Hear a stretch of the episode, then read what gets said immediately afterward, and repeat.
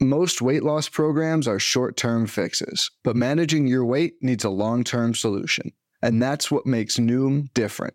Noom uses science and personalization to help you manage your weight for the long term.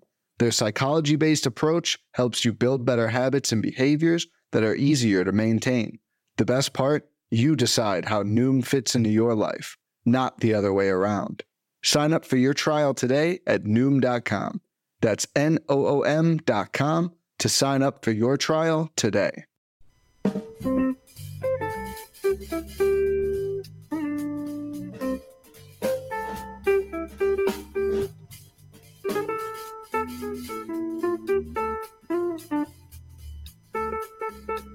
Welcome, everyone, to Long Ball Legacies. My name's Daniel Port. I'm your host today, as always, every single Friday here at noon Eastern Time. We are here to break down players from baseball's past, present, and maybe, I guess, the future. You never know. Things could get a little trippy here, but we are here to talk about the story of baseball and how we tell it through those who played it and those who had the greatest impact on the game. And I am excited for this week's episode because a lot of times we often take a player and try to look backwards into some comparisons for that player. Whether we're talking about someone like Bryce Harper, and then we look at Bryce Harper compared to Mickey Mantle, and then compare him to Mike Trout, or do something along those lines. And this week, we're actually doing the opposite. We're taking a player from the past, namely Scott Rolen, and today we're going to talk about a player of today's game, who we, who I feel like is a is a smart and accurate comparison for Scott Rolen. And we talked last week when we went over Scott Rolen that that, that his inclusion into the Hall of Fame opened the door for a lot of other current third basemen to have a good shot at making the Hall of Fame. And as I started trying to think of who those players might be, I realized we'd covered a few of them already. We'd already talked about Jose Ramirez and Evan Longoria who I feel both are borderline cases potentially for the Hall of Fame, and Rolen's election certainly improves their shot. But the one that really sat in my head, the one that I really sprung straight into my mind, was Nolan Arenado. Like Rolen, do yourself a favor. Go take a few minutes and go watch Nolan Arenado play defense. Go YouTube it or look for some highlights somewhere because it is really something to behold. Uh, there's the combination of power and quickness that he exhibits when making glove plays at third base. It genuinely is something to behold. So go take a second, go do that, or put it on the background or something because I think it'll really give you an idea of just how good at third base Nolan Arenado is. And really, as you watch that, if you last week went and watched Rolen's highlights, you can see so many similarities between the two players and what they do best and how they succeed defensively at that position, which, as we mentioned, is a pretty hard position to play defensively. Mm. Definitely worth checking out. And really, if you're being honest, outside of maybe Adrian Beltre and, and Rolen himself, there's an argument that before all is said and done, Arenado might end up being one of the best defensive third basemen of all time, let alone one of the best hitting third basemen of all time. We're really talking about an interesting player in terms of what he's already accomplished in his career and also in looking at what we think he will accomplish over the rest of his career because we're actually looking at a player today who's still in his prime, which is really fascinating to take a look at. And I have a feeling that by the time we're all done with this here, that you will agree with me that thanks to Rolen's recognition, Arenado's Hall of Fame chances have gone from a maybe to an absolute lock. And I think a lot of times you hear people say the only real player playing today that we think has a Hall of Fame chance is Trout. And I think that looking at Rolen getting in and hopefully what I'm about to lay out as we go through Nolan Arenado's career, you'll agree that I think, honestly, of all the players playing today, Nolan Arenado has a really good shot of making the Hall of Fame here. As I've said, I think Arenado is perhaps the best modern comparison to Scott Rolen, and some may even argue that he's basically Rolen 2.0 in a lot of ways. And some of that depends on how you feel about Coors Field. And don't worry, we'll get into Coors Field later. I have thoughts and opinions on Coors Field that tend to run contrary to the way most people deal with it. So we'll definitely get into that and talk about that in a little bit. But to take a look at his career from a sort of overview standpoint, the 31 year old has played 10 seasons in the majors and has amassed seven All Star appearances with 10 gold gloves, six platinum gloves, which is a newer award given out for the best defender at all the positions, let alone at their specific position. He has five Silver Slugger awards and has finished in the top 10 in MVP voting in six of his 10 seasons so far in his career. He's amassed 52.2 war and has a career 293 average with a 358 OBP and 891 OPS, which is good for a career 124 OPS plus. Now, this sounds familiar at the bat, right? Those are almost like a carbon copy of Rolen's numbers. If you remember from last week, Rolen was a career 281 hitter with a 364 OBP and an 855 OPS, which is good for a 122 OPS plus. Almost, you know, again, that Spider Man meme of the two Spider Mans pointing at each other. This feels right in line there. Now, so far, Arenado has hit 299 home runs, which is already 19th amongst third basemen all time, with 338 doubles, which is 39th amongst those who have played the hot corner, with 968 RBIs and 803 runs, which is 49th and 71st all time, respectively, amongst third basemen. He's already 23rd all time in Fangraphs defensive statistic with 111.9 and could leap up into the top 20 this year or next year already. It's worth keeping in mind as we go through this that he's still in the peak of his career. I know oftentimes in this podcast we're talking about guys who have who are either at the end of their career or have completed their career, but here we're smack dab in the middle of his career here.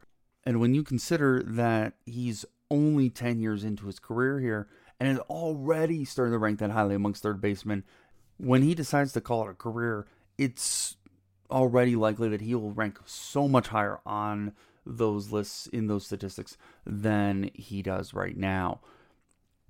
We'll dive into kind of where he sits amongst his generation at the end here, but for now, let's start at the beginning of Arenado's career. So Arenado was born in 1991. Oh, God, I'm old. 1991 in Newport Beach, California. He excelled at baseball in high school for El Toro High, playing as a shortstop of all things. And interestingly enough, one of the reasons he he played shortstop was because on that team as well was a fellow defensive wizard at third base, Matt Chapman. He was a high school all star as a junior and senior and was signed to play baseball for Arizona State University. He would not see the field for ASU though, as the Colorado Rockies ended up drafting him in the second round that year, and Arenado chose to head for the majors instead. Now, coming into his first year of pro ball, the Rockies moved him from shortstop, which at the time was blocked, uh, you know, at the big league level for the foreseeable future by Troy Tulowitzki. He started in the Pioneer League that year as an 18 year old as one of the youngest players in the league at that level. And he excelled, hitting 300 across 54 games. And at the end of the year, Baseball America ranked Arenado as the number 10 prospect in the in the Rockies organization and raved about his hitting ability, citing his balanced approach, his advanced plate discipline, and excellent hand-eye coordination, bat speed, and strength. They also praised his defense, citing his good reactions and first step quickness soft hands, and strong arm, although there were concerns at this point about his range there at third. In 2010, though, at A ball, Arenado continued to break, hitting 308 with 12 home runs and 41 doubles in 92 games. And by the end of the year, Baseball America had him as the Rockies' number three prospect to go along with breaking into the top 100 at number 80. In 2011, he continued to demolish baseballs at high A ball, hitting 298 with 20 home runs and 32 doubles to go with 122 RBIs and 82 runs scored in 134 games. This carried over that year into the Arizona Fall League, where he hit 388 with 6 home runs and 12 doubles in just 29 games, driving in 33 runs and scoring 22 runs. Uh, so at this point, he was driving in over a run a game there in the Arizona Fall League and nearly drove in, frankly, a run per game at the high A level, too. Quickly, he starts rising up prospects list. Baseball America bumped him up into the top 50 prospects at number 42, and excitement really starts to gather around Arenado's prospects in the majors that we were going to see the next great Rockies hitter coming up through the minors as we speak. And the interesting thing about this at the time, because his defense had fluctuated throughout the, the minors, and so he was known as a defensive wizard. But then some people questioned it. But also, he was hitting for some power, but not a ton of power. And I remember hearing about Arenado coming up and people were wondering if the power would show up, where where kind of it was, or if he was going to be more of a it's between 280 and 300 sort of Freddie Freeman type hitter with like 20 home runs or so and a lot of doubles, which is an excellent hitter. Obviously, we have Freddie Freeman on my list ranked pretty highly here, but you just wonder at some point that's a very different hitter than what we end up getting out of Nolan Arenado. So I get where people were concerned at the time, but this is where those rumblings started to come out. I remember hearing them a lot around then. Now, 2013 would be the year of destiny for Nolan Arenado. He spends just 18 games at AAA. Coming this season, there had been folks at Baseball America, as I mentioned, were voicing some concerns about his defense. They were wondering if Arenado would need to move to first base because of some questions about his defense, especially his range and mobility, and had questions about his maturity and ability to deal with failure. But he apparently took the offseason and completely retooled his body and fitness level. He had turned himself into a good fielding third baseman and Baseball America turned around. They came and started praising his feel for the game and his work ethic and his dedication to that part of his game and turning it around. And that reputation followed him throughout his career. Oftentimes, people describe Arenado as being obsessive uh, about practicing his defense and working on his defensive game throughout his entire career. Oftentimes, talking about how the season would end, and by January, he was already fielding grounders rumors had started to show up that Arenado would get called up. And frankly, Arno didn't really give them much of a choice as he comes in the AAA and hits 364 with three home runs and 11 doubles in 18 games. And the Rockies immediately call Arenado up to the majors, feeling that he was uh, ready for the show. Now, before we dive into how Arenado does once he reaches the majors, let's actually take our first break here, real quick. And we'll be right back after we pay some bills. And then we'll dive into what Nolan Arenado did once he got to the majors. Fads come and go, and nowhere more than in the world of weight loss. That's why Noom has created weight management programs that are made to last. Noom uses science and personalization so you can manage your weight for the long term. Their psychology based approach helps you build better habits and behaviors that are easier to maintain and they help you understand the science behind your eating choices and why you have those cravings. Noom's personalized courses are easy to follow and will help grow your confidence with tools you can put into practice on day one. The best part? You decide how Noom fits into your life, not the other way around. And based on a sample of 4,272 Noomers, 98% say Noom helps change their habits and behaviors for good. So stop chasing health trends and join the millions who have lost weight with Noom. Sign up for your trial today at Noom.com. That's N O O M.com to sign up for your trial today. Eating is an emotional experience, which is why managing your weight needs to be a psychological one. Noom uses science and personalization so you can manage your weight for the long term. Their psychology based approach helps you build better habits and behaviors that are easier to maintain. And they help you understand the science behind your eating choices and why you have those cravings. Noom's personalized courses are easy to follow and will help grow your confidence with tools you can put into practice on day one. The best part? You decide how Noom fits into your life, not the other way around. And based on a sample of 4,272 Noomers, 98% say Noom helps change their habits and behaviors for good. Start taking control of your weight management and join the millions who have lost weight with Noom. Sign up for your trial today at Noom.com. That's N O O M.com to sign up for your trial today. Welcome back. Thanks so much. So, I remember when this happened because Arenado gets called up and this was actually one of the first years I started getting back into fantasy baseball and started really reading about it. I was playing with a bunch of my friends, and I remember reports on Arenado coming up and that he was a good hitter with some power, but mostly was defense first at that point. Again, a lot of the comparisons that I heard was what if Freddie Freeman played third base? And that meant you would get some average, you'd get some home runs, but it wasn't going to be really what we know Arenado becomes this perennial 30 home run power hitter who just destroys baseballs for a living. And he had a solid season that year. He's 22 years old. He played 133 games. He had a 267 average with 10 home runs, 29 doubles, and a 706 OPS, which was good for just a 81 OPS plus. He was worth 2.5 WAR that season, mostly because he was second in the league in Fangraphs defense amongst third basemen. And that's with playing only 133 games and he led the NL in that status, winning his first Gold Glove as a rookie, which is incredibly impressive. That hasn't happened in the National League ever, and was the first time it happened in either league since 1957. That's how impressive he was defensively as a rookie.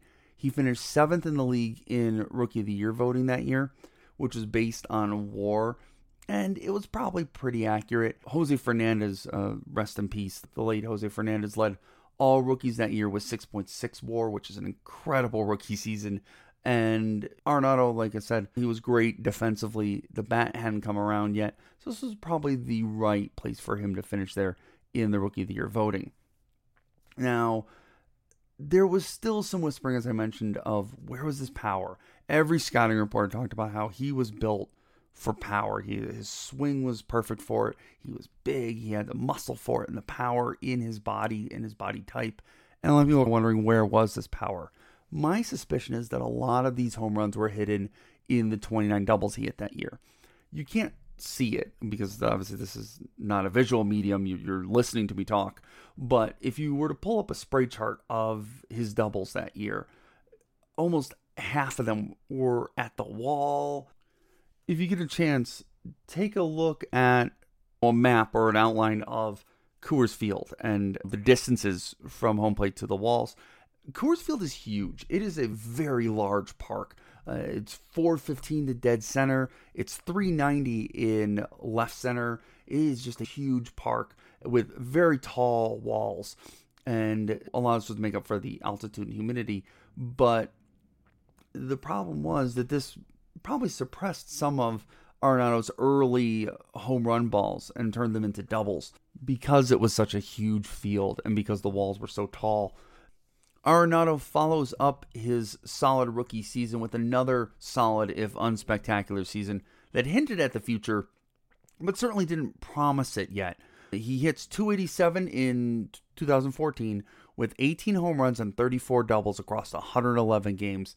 He misses 51 games that year thanks to a fractured middle finger he suffered when sliding into second base, and he actually missed a few games towards the end of the season with due to a bout with a chest contusion that ended up leading to early onset pneumonia. But overall, still a really solid season. There's a couple real highlights during the season. He set a Rockies record with a 28 game hitting streak. And he chipped in 61 RBIs and 58 runs scored as well. He was worth 3.6 WAR and finished in the top 10 amongst third basemen in Fangraphs defensive metric, despite missing that many games. And he won his second consecutive Gold Glove. The Rockies won just 69 games that year, missing the playoffs, as they often would, frankly, early on in Arenado's career and actually, really, for most of the time he spent in a Rockies uniform. Heading into 2015, everyone was still wondering where Arenado's power was. Like, when was it going to show up? And again, he had all the skills. It all was there, and it looked like he was doing the right things when the bat was in his hands. It just wasn't quite happening yet.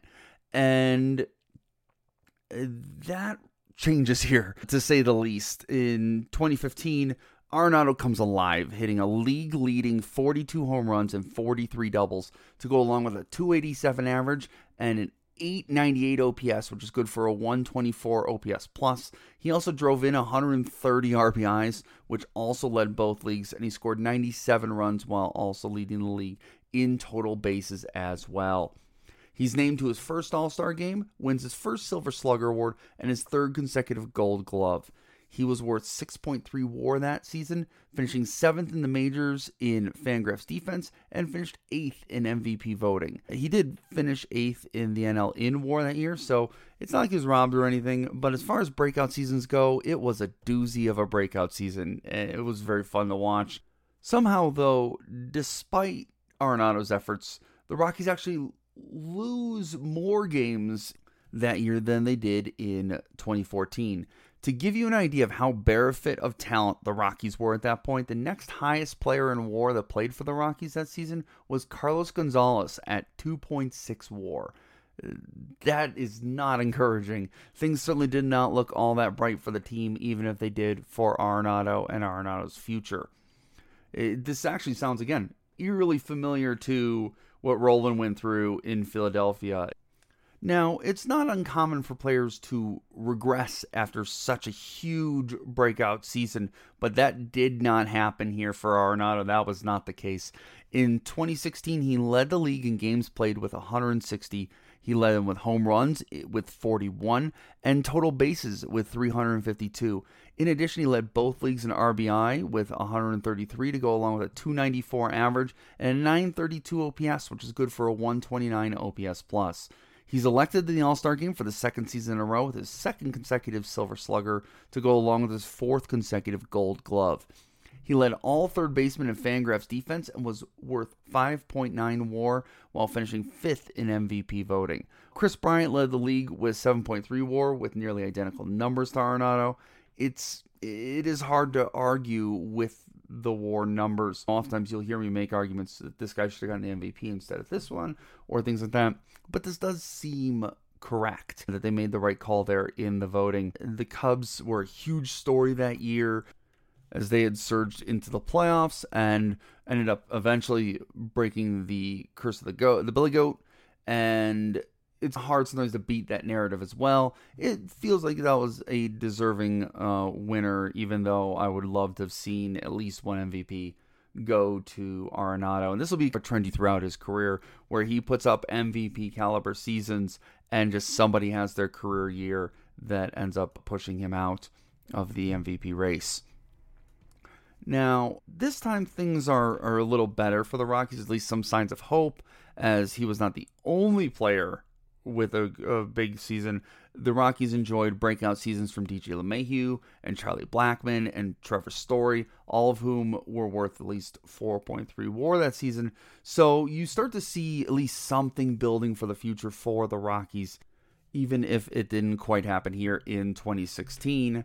We will see this all start to come to a head here heading into 2017 as the Rockies make the playoffs for the first time in Arenado's career and Arenado, for his part, had a fantastic season. He hits 309 with a 373 OBP and a 959 OPS, which is good for a 130 OPS plus. He hits 37 doubles, 7 triples, which is uh, surprising for a man who is not fleet of foot, and led the NL in doubles with 43 while chipping in 130 RBIs with 100 runs scored. He had many wild accomplishments this year, including he hit for cycle, he played in a game where he reached 14 total bases in the game, which tied a franchise record. And finally, he even had a game where he hit three home runs and had five total hits in one game. It's worth noting at this point, over the last three seasons, Arenado had knocked in 393 RBIs, which is just nuts. That's 50 more RBIs than the next closest player, Edwin Encarnacion, had at 345. The next closest third baseman was Josh Donaldson with 300, which is 93 RBI short of what Arenado put up. That's how good he was. That's just crazy. Oh, and by the way, he led all third basemen in home runs, doubles, hits, and Fangraphs defense over that time period while finishing second in runs and third in average amongst third basemen over that time period. That's one heck of a three year run. I, just mind boggling. He's an all star again this year as well, once again winning another gold glove and a silver slugger award as well. He was worth 6.7 war that year and was fourth amongst all third basemen in Fangraphs defense. He finished fourth in MVP voting, and once again, this was probably pretty accurate as he finishes fourth in war in the National League that year. And Joey Votto won the award that year with a 1.032 OPS and 8.1 war. So the right man, again, got the award that year, even if Arenado put up an MVP caliber season there. Now, as I mentioned though, this was a big year for Nolan as the Rockies would make the playoffs this year. They finally won 87 games and made the one game wildcard playoff against Arizona. Now, they do lose the game, but it felt like they were making a breakthrough. Like they were on the cusp of starting to become a contending team here. Arenado would homer in the game. And while obviously, again, that wasn't the, the long playoff success that they wanted, it felt like it was a good start and that there was some promise for the future. Now, 2018 would show Arenado churning out another 35 plus home run, 100 RBI season. You or me breathe. Hitting an NL leading 38 home runs with 110 RBIs, along with 38 doubles and 104 runs scored. He hit 297 with a 935 OPS, which is good for a 133 OPS plus. He's an all-star yet again while winning his sixth Gold Glove, along with his fourth Silver Slugger, and finishes third in MVP voting. His 6.4 WAR was tied for third amongst position players in the National League, and once again, his season was certainly MVP worthy. But once again, he is outdone by a player having a career year, is this time by Christian Yelich who basically had the same season as Arenado, but hit 326 and also stole 22 bases. So, again, rightfully does beat out Arenado there for the MVP award. The Rockies have what's probably the best season they've had since Arenado joined the team, and probably the best since going to the World Series back in 2007. They win 91 games, including uh, a wild end of the year sequence where the Rockies ended the year tied with the Dodgers for the NL West, which forced a game 163, so to say, where the two teams would come and play each other to see who wins the division. And the winner would obviously go on and win the division. The loser would go face the Cubs in the wild card round that year. The Rocks lose that game, unfortunately, but they do end up prevailing over the Cubs in the wild card round. Now, I live in Denver, uh, and I have for well, 10 years now. So I was in Denver when this happened, and the hype around this game was huge. Every bar was packed that night. Every TV seemed to have the game on. It just felt like it really was all over Denver, and that it's a pretty passionate fan base. They love the Rockies, and so it wasn't necessarily shocking to see that, but it was really fun to be a part of. To say this, I lived in a, an apartment complex at the time right across the street basically from Coors Field. If you went out to, I was on the third floor, me and my girlfriend were, and if you looked out my balcony, you could see Coors Field like a block or two away. So I lived right in that area, and it was crazy. You could hear cheering throughout the whole building. You could hear cheering throughout all the different neighborhoods, and, and even from the ballpark and stuff like that. So it was really cool. It felt like a Cinderella type win where this team was overcoming insurmountable odds and you could genuinely feel the excitement in the town after so many years of losing. So that was a really cool thing to be a part of. And Arenado ends up having a hit and an RBI in that game, which helps cement him in some of the Rockies lore in the area. And the Rockies go on to face the Brewers in the NLDS, and unfortunately, they're eliminated in three games. Arenado struggles in the series as well, hitting 182 while managing just two hits and an RBI in the series. This would be the last time he sees the playoffs in the Rockies purple and black, which is a true travesty. Now, riding the excitement wave brought on by the previous season's success, the Rockies signed Arenado to an eight year, $260 million extension. Now, that sounds like a long term contract, but it was an odd contract. There was built in, I believe, after two years, several opt outs where he could basically opt out every single year after that two year period. And really, a lot of the theory at the time was that this was built in to the contract because Arenado felt like the team hadn't always fully invested in being a competitive team, that they hadn't really put the money back into the team to try and really make a push and now they had some success, he didn't want them resting on their laurels. He wanted them to keep trying to push to be a competitive team. Arenado, as I mentioned before, had a reputation as an obsessively competitive leader who really wanted to win, and this felt like a way for him to have some sort of control over that. Now, 2019 comes in, and this was just another year of ho hum 35 home runs, 100 RBIs. He has 315 with 962 OPS, which was good for a 131 OPS plus to go along with 41 home runs, 31 doubles, 118 RBIs, and 102 runs scored. He goes to yet another All Star game along with another Gold Glove. He finishes sixth in the MVP voting despite having the second highest WAR total in the National League at 7.3. Once again, he uh, falls short behind a once in a lifetime season from Cody Bellinger, who hits 47 home runs with 121 runs scored and 115 RBI. Just bad luck and bad timing here once again from Nolan Arenado. And, and mind you, some of that may have been because the Rockies failed to follow up on their storybook 2018 season, winning just 71 games. And while none of that, as you can see from the numbers, was Arenado's fault, we get how that ends up painting some of the discussion around these awards. It's a, clearly a disappointing season from the Rockies, and you either get the impression that the Rockies fell short of expectations or had played way over the head the year before, and neither of those really end up helping Arenado's case, even though none of that really had anything to do with Arenado or how well he played. And you can just imagine Arenado's frustration at putting up a career year at the plate at that point, while leading all third basemen in Fangraphs defense by a country mile and seeing the team lose 90 plus games. Had to be infuriating for a guy as competitive as Arenado in the offseason, rumors begin to swirl that there was tension between Arenado in the Rockies front office. Apparently, after the season, Arenado went to GM Jeff Bridich and argued that the Rockies needed to make big, aggressive moves in the offseason, which he was probably right. But Bridich said they were going to stand pat instead, and apparently the discussion got a bit ugly and damaged the relationship between the two of them. Then rumors started circulating that Bridich had discussed trades with several teams which Bridich later inadvertently confirmed when he announced that he wasn't considering trading Arenado anymore. And most of the world looked around being like, wait, they were considering trading Arenado? It came really out of left field. It was very jarring for fans here in Colorado. It was very confusing, I will admit. Because we didn't know the first part where that they weren't getting along. And so suddenly it just seemed like it came out of nowhere. So ends up confirming essentially these rumors. And this really ticks off Arenado. Arenado felt disrespected and said so publicly. To quote, I really don't care what's being said. I just know I feel disrespected out there, he said, adding, I'm not upset at the trade rumors. There's more to this than that.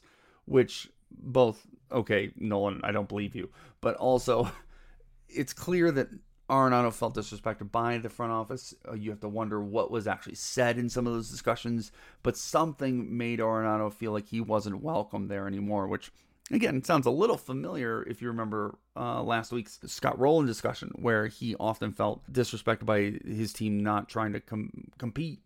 But also some of the things that they said, if you remember, they publicly bashed Scott Rolen pretty heavily, uh, unfairly, frankly. And you have to wonder if Arenado was feeling much of the same feelings, even if it wasn't quite as public. Now, Arenado would play the COVID award season of 2020 in a Rockies uniform, but really at this point, even for those of us here who weren't like in the know, but were here in Denver, the writing was on the wall. It really was. We knew he was gone. He largely struggles hitting 253 with just 8 home runs in 48 games in the shortened 60 game season, winning a gold glove, and that's it. In the offseason, he requests a trade, and the Rockies oblige him, trading him to the Cardinals for an extremely underwhelming package. In fact, they end up paying most of his contract after trading him, which I've never seen happen before. It's just wild. That's how much they were willing to just move him. Now, I remember when this trade happened, there were a lot of folks who were convinced that this spelled doom for Arenado as an elite hitter. That Coors was the only reason he was elite, and once he left, it was all going to fall apart. There was all this big house of cards and a facade that we were going to see right through the moment he left Coors. Now, this is where we're going to have our Coors discussion because this thinking shows a bit of a flaw in how we see Coors Field.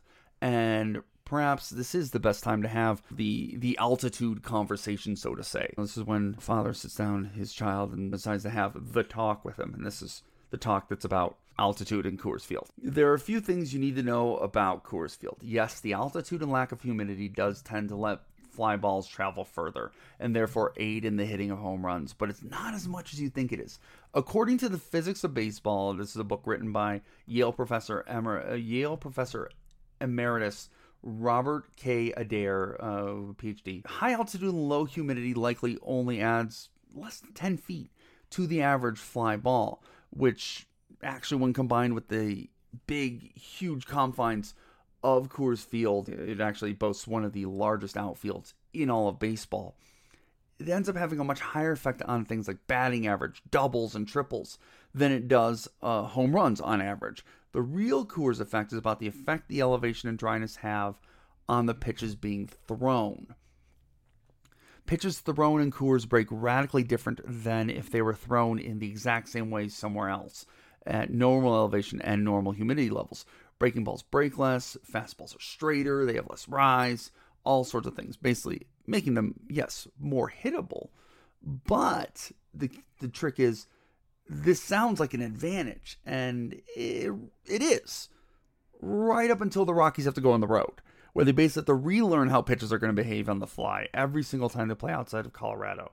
Scouting can oftentimes be erratic because they have to look at it from different perspectives of they can't use home footage if they're going to go on the road they can't use road footage if they're going to play at home. It really is a trickier situation than simply if you get to hit in Coors everything is great and if you want to see how they're going to hit outside of Coors take their road splits that's what they're going to be. You just can't do that in Coors. So when many folks wanted to take his career road splits at the time where he hit just 263 with 99 home runs in 537 games with a 108 WRC plus and a 793 OPS. I wanted to say this is the end for Nolan Arenado as an elite player. And with former Coors players, you just can't do that. You have to factor in that huge change they face when they go on the road and understand their road numbers won't be an exact representation of how they will hit in their new home. You have to look at the skill set, which we know Nolan Arenado had in droves. At first, though, as he's making that adjustment, because it's worth noting that making that adjustment probably carried over to at least a good portion of his first year in St. Louis. At first, eh, during that first year in St. Louis in 2021, it seemed like the clear, the critics would be at least somewhat correct. He hits 255 with 34 home runs, 34 doubles with 105 RBIs and 82 runs scored.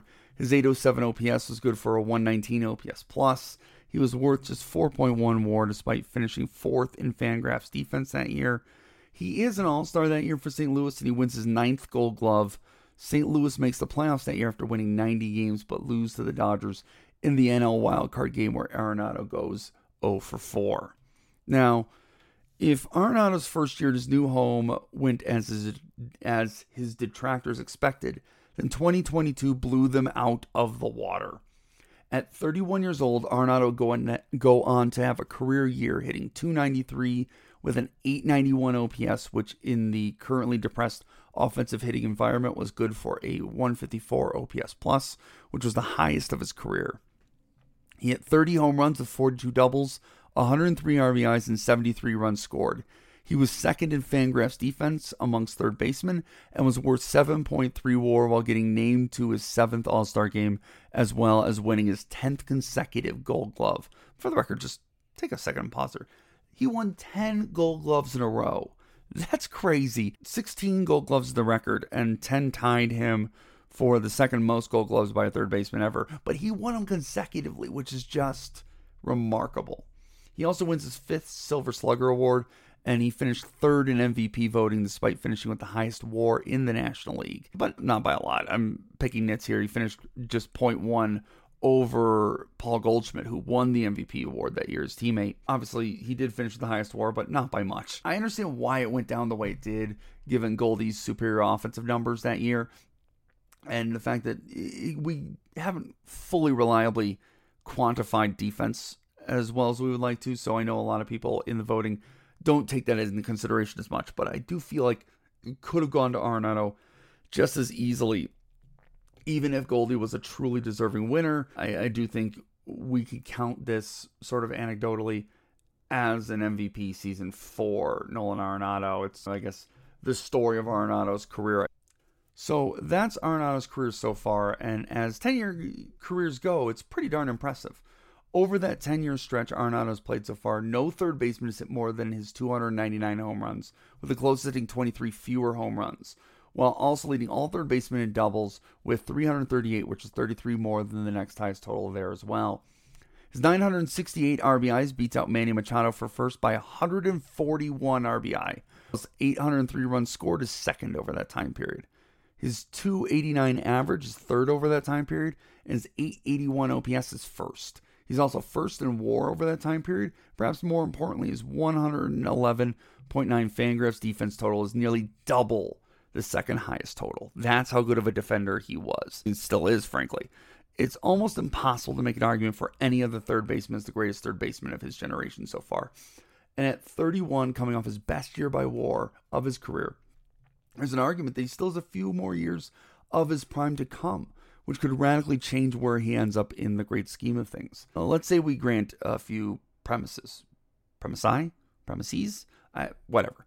If, if we ignore the weirdness of 2020, Arenado had only one season with fewer than 5.9 WAR since 2016. So let's say he has three more seasons of at least six WAR, and given his defensive prowess, maybe three more seasons of at least three WAR. That would add 27 WAR to his current total, bringing it to 79.2 WAR. That right there is Hall of Fame worthy, uh, thanks to Rolen and Santos Hall inclusions, who both sat right around 70 WAR. That right there alone makes Arenado a shoe in for the Hall of Fame. Now, he hasn't had a season with fewer than 100 RBIs since 2014. So it's safe to say we can probably pencil him in for 500 RBIs over those six seasons, given some regression but uh, would bring his total for his career to 1,468 RBIs, which would be fifth all time amongst third basemen. Let's say he hits another 150 home runs as well. That would make his total 449, which would be fifth all time as well. Another 150 doubles would get him to 488, which would be ninth all time. And I don't think I'm being unreasonable with these assumptions, because uh, obviously, of course, barring injury, uh, I think these are all well within Arenado's ability. If anything, I might be shortchanging him, saying that he only has really six years left in his career here. It really makes you think, too, about what COVID costs these players with the reduced season. And obviously, that, of course, pales in comparison to all those who lost their lives or have had their lives irrevocably changed by the devastation that COVID brought to to the world really but you do have to think about the what if as a baseball fan of what covid changed. And obviously they're not blameless. Even arenado was famously unvaccinated. He couldn't go play in toronto during that season. It's not to say that they are blameless in this situation but you do have to wonder what with the reduced season this costs those players. And it creates a sort of fascinating what if. Are you talking cost Arenado like 20, 20 home runs, probably 40 or 50 RBIs. Who knows? But those look at those career numbers and where he could end up. And you ask yourself, that's a healthy season in his prime that cost him. And I hope that when we go back to look at his legacy and his numbers at the end of his career, when we go to talk about him in the hall or things like that, that's something we keep in consideration when we look at his career totals. Now, oh, by the way, before we move on, I just want to mention Arenado is currently tied with Mike Schmidt for the second most gold gloves for a third baseman. And while catching Brooks Robinson at 16 total gold gloves is probably out of reach at this point, I mean, it isn't out of the question. Again, if I grant the premise that he plays at least six more years and we seem to be giving him gold gloves almost every year he's played. In fact, no, I'm sorry. We've given him a gold glove every single year of his career that he's played. I think it's certainly doable. Could he get to 216? Maybe. And, and if so, obviously, then we're, we're starting to talk greatest third baseman of all time levels.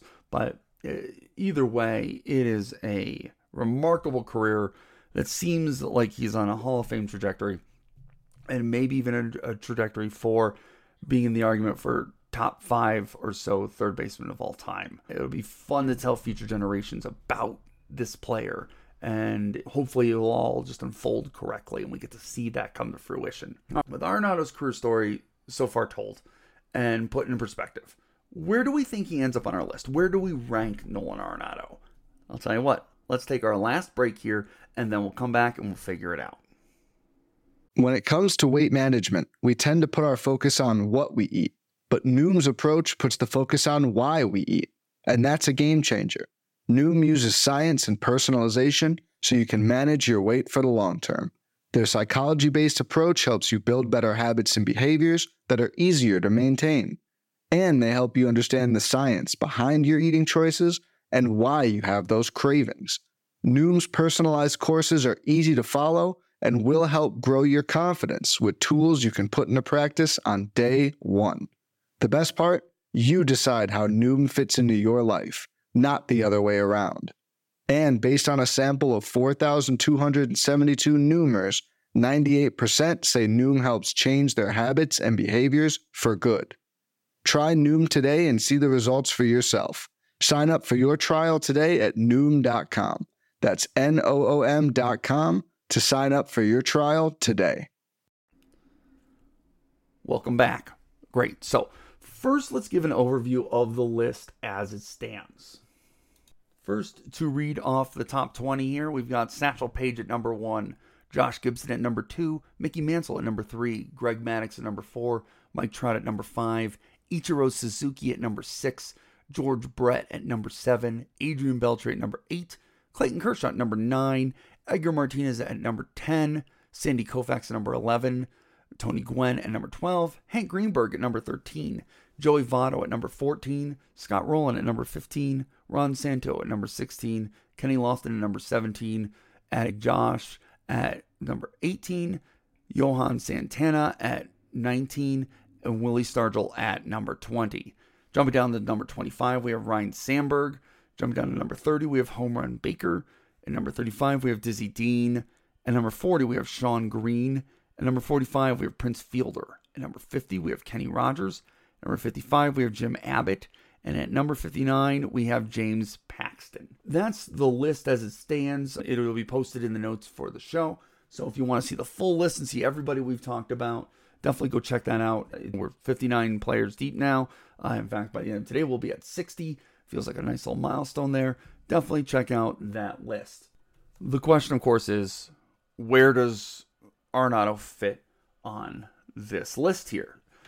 I think looking at other third basemen on the list as a starting point, I think Arenado safely gets ahead of Evan Longoria at 39 and Homer Baker at 30. He's got nearly 12 WAR on Jose Ramirez over the same career time frame. He also came up in 2013 with nearly 100 more home runs than uh, Ramirez and 300 more RBIs. So I think he ends up ahead of him pretty easily for now at 26. David Ortiz is in the same area in terms of WAR at 55.3 and has 541 home runs. Arenado will certainly surpass Ortiz in terms of WAR. He played in the field at a much harder position while winning 10 gold gloves. Uh, Ortiz was just a DH over his career. So he definitely goes higher than Ortiz as well. That's at 21.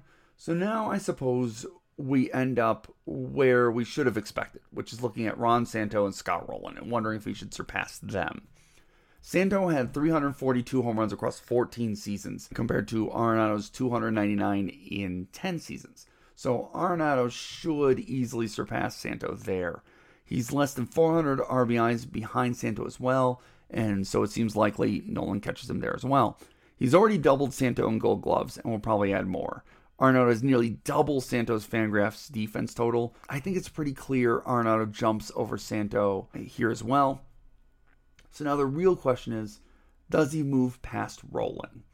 This is a question of how heavily do you weigh what we think Arenado is going to do over the rest of his career versus what he has done so far. And from episodes past, when we talked about someone like Jose Ramirez or Freddie Freeman or uh, Jose Altuve, I don't mind projecting a little bit. I've tried to keep it reasonable because there's injuries, there's aging, there's all those things that can factor in that we can't really fully predict. But I don't mind saying I think this guy's going to get to here and then making the ranking based on that. Otherwise, it's hard to fairly rank current players. Looking at this, Rolen has even fewer home runs than Santo. He only hit 316 over his career, so Arenado has a shot to end up with close to 100 home runs more than Rolen by the time all is said and done, if not more. He's only 300 RBIs behind Rolen and 500 hits behind Rolen as well. Now you have to imagine those are all marks Arenado surpasses. Doing so, he also maintains a similar batting average to Rolen and similar OPS numbers to Rolen. It seems likely Arenado surpasses Rolen in WAR, especially since, fingers crossed, he has avoided Rolen's injury struggles so far in his career. Rolen is at about is about 68.4 Fangraphs defense above Arenado, but when you think about it, Arenado currently averages about 11 points of that defensive metric a year. So he's a pretty good shot of closing that gap, at least to a place where I think then his offensive ability puts him over the edge. I really when I when I think about it in that perspective, and again, we can revisit if we start seeing some injuries from uh, from Arenado. This list is meant to be fluid, right? We can change things or move things based on the information we get coming in. I, I think my gut says to put Arenado ahead of Rolen. I think when all is said and done, as of right now, with the information we have, Arenado ends up a better baseball player for his career than Rolen did. So if we go ahead of Rolen, now the question is what about Joey Votto at 14? Votto has about 10 war on Arenado right now and about 50 home runs, 200 RBIs, and 40 points in OPS over Arenado, but that is over five more seasons. The question is, can Arenado get to those numbers in five seasons? Yeah, I, we just said so. I think I do think so. And there's a reasonable argument that Arenado will surpass Votto over those five years at a more difficult defensive position and, surpass him in WAR even if by all measures Votto is a much better hitter. He is a nearly 21 point advantage over Arenado in OPS plus. He's largely considered one of the greatest hitters of his generation. But again, he played it at first base, not third base, and was not a 10 time gold glover. At that position, Votto's got the MVPs. But we've made the argument that there's the consistency from Arenado that he has an argument for an MVP award in basically almost every season of his career. It's really remarkable. Um, so while he doesn't have the MVP award, I, I don't know. I mean, I really I might I might be taking crazy pills. I don't know, but I think I'm putting Arenado ahead of Votto, and that in spite of what Votto also means to Reds fans. I don't feel like necessarily secure in it, but just thinking about it from that place of being like, while Votto is probably the best or has an argument for being the best first baseman of his generation, and probably has an argument for being the best like technical hitter of his generation. Arenado is the runaway candidate for the best third baseman of his generation. It's the, the, not even close. No one else is close, and I think that counts for something. I've said before that I think if you take something and go, this player was blank best of his generation or whatever, that counts for extra. And to say Nolan Arenado is the best third baseman of his generation means a lot for me. So I think he goes ahead of Votto, and that, that breaks my heart. Joey Votto is one of my favorite players of all time, and so is Nolan Arenado. But I, I love Joey Votto, and I think he means a lot to Reds fans. But I, I think Arenado goes ahead of him here, especially if that's the, the criteria we're using. And speaking of criteria, now looking right ahead of him. I, I think if that's the criteria we're using, then based solely on what goes on on the field, you can make the same argument that he goes ahead of Hank Greenberg there at number 13 as well. He's already matched Greenberg in war, but Greenberg was a vastly superior hitter. He had a career 1.017 OPS. He has uh, 145 OPS plus, which is much higher than Arenado's had for his career. And I think the other hard part is you can't negate what Greenberg means as a Jewish player in the 1930s in America and what he had to overcome to play in the majors and win two MVPs. This is, you know, more subjective, but I think in this case, if the goal of the list is to ask who tells the story of baseball the most, I think Hank Greenberg probably wins out here. Uh, again, given what he means to Jewish Americans and Jewish American baseball players and what he overcame and what he means really as a cultural touchstone for that time period and the way that we treated Jewish Americans and Jewish immigrants coming into the country in that time period, I I think I think Greenberg still ends up being more important in the story of baseball. I, and I don't know if that's a bias towards older players. We get so many more myths and legends and stories about the older players than we do the current players. And the reporting is so different, builds them up differently, and all these things. So that might be some bias playing in there. But I think, I think for me, that really matters, the cultural aspect of it. So I think I'm going to put Arenado behind Greenberg in this situation, which makes Nolan Arenado the new number 14 on this list, which I knew he'd end up ranked highly, but even I'm pretty shocked he ended up that high. But every time I just looked at the players ahead of him, I just kept saying, hey, I think he's goes above this guy. And so he just kept going down the list. But he's now the new number 14 on the list here, which is a heck of a ranking. And we'll probably have to revisit in the next year or two if he keeps playing well or gets an MVP under his belt at some point. Who knows, another MVP caliber season or two, or even wins one and he might even get bumped up higher on that list as he starts to close that gap between he and Greenberg. But for now, he's sitting at number 14. That's a pretty darn respectable ranking for a player who's only played 10 years in the league. Very impressive for Nolan Arenado here. And with that's our episode. Thank you so much for joining uh, here today, everybody. Thank you for listening. It's been a lot of fun here. To give you an idea what's coming up next, I still have one more. I like to do these in threes. So I do have one more third baseman that I'd like to include here to talk about whether or not they also have a pretty solid argument for Hall of Fame inclusion based on Rolen getting in, and that's Manny Machado. And so I'd like to do a Manny Machado episode here coming up, and then I would also like to do, as I mentioned before, I'm still working on the format, but a women in baseball episode, maybe even talking about the Rock the Rockford Peaches or maybe getting into some of that area of baseball since it doesn't have to be Major League Baseball oriented. All sorts of things. I got some ideas. I'm still trying to kind of decide on which one I want to do. So that'll either be next week or it'll be Manny Machado next week or vice versa. So we'll see how that comes out. But in the meantime, I will see you next Friday here at noon Eastern Time again to talk some baseball and talk baseball history. Thank you so much again, everyone, for listening and I will see you next week. Enjoy the rest of your weekend and enjoy the upcoming week.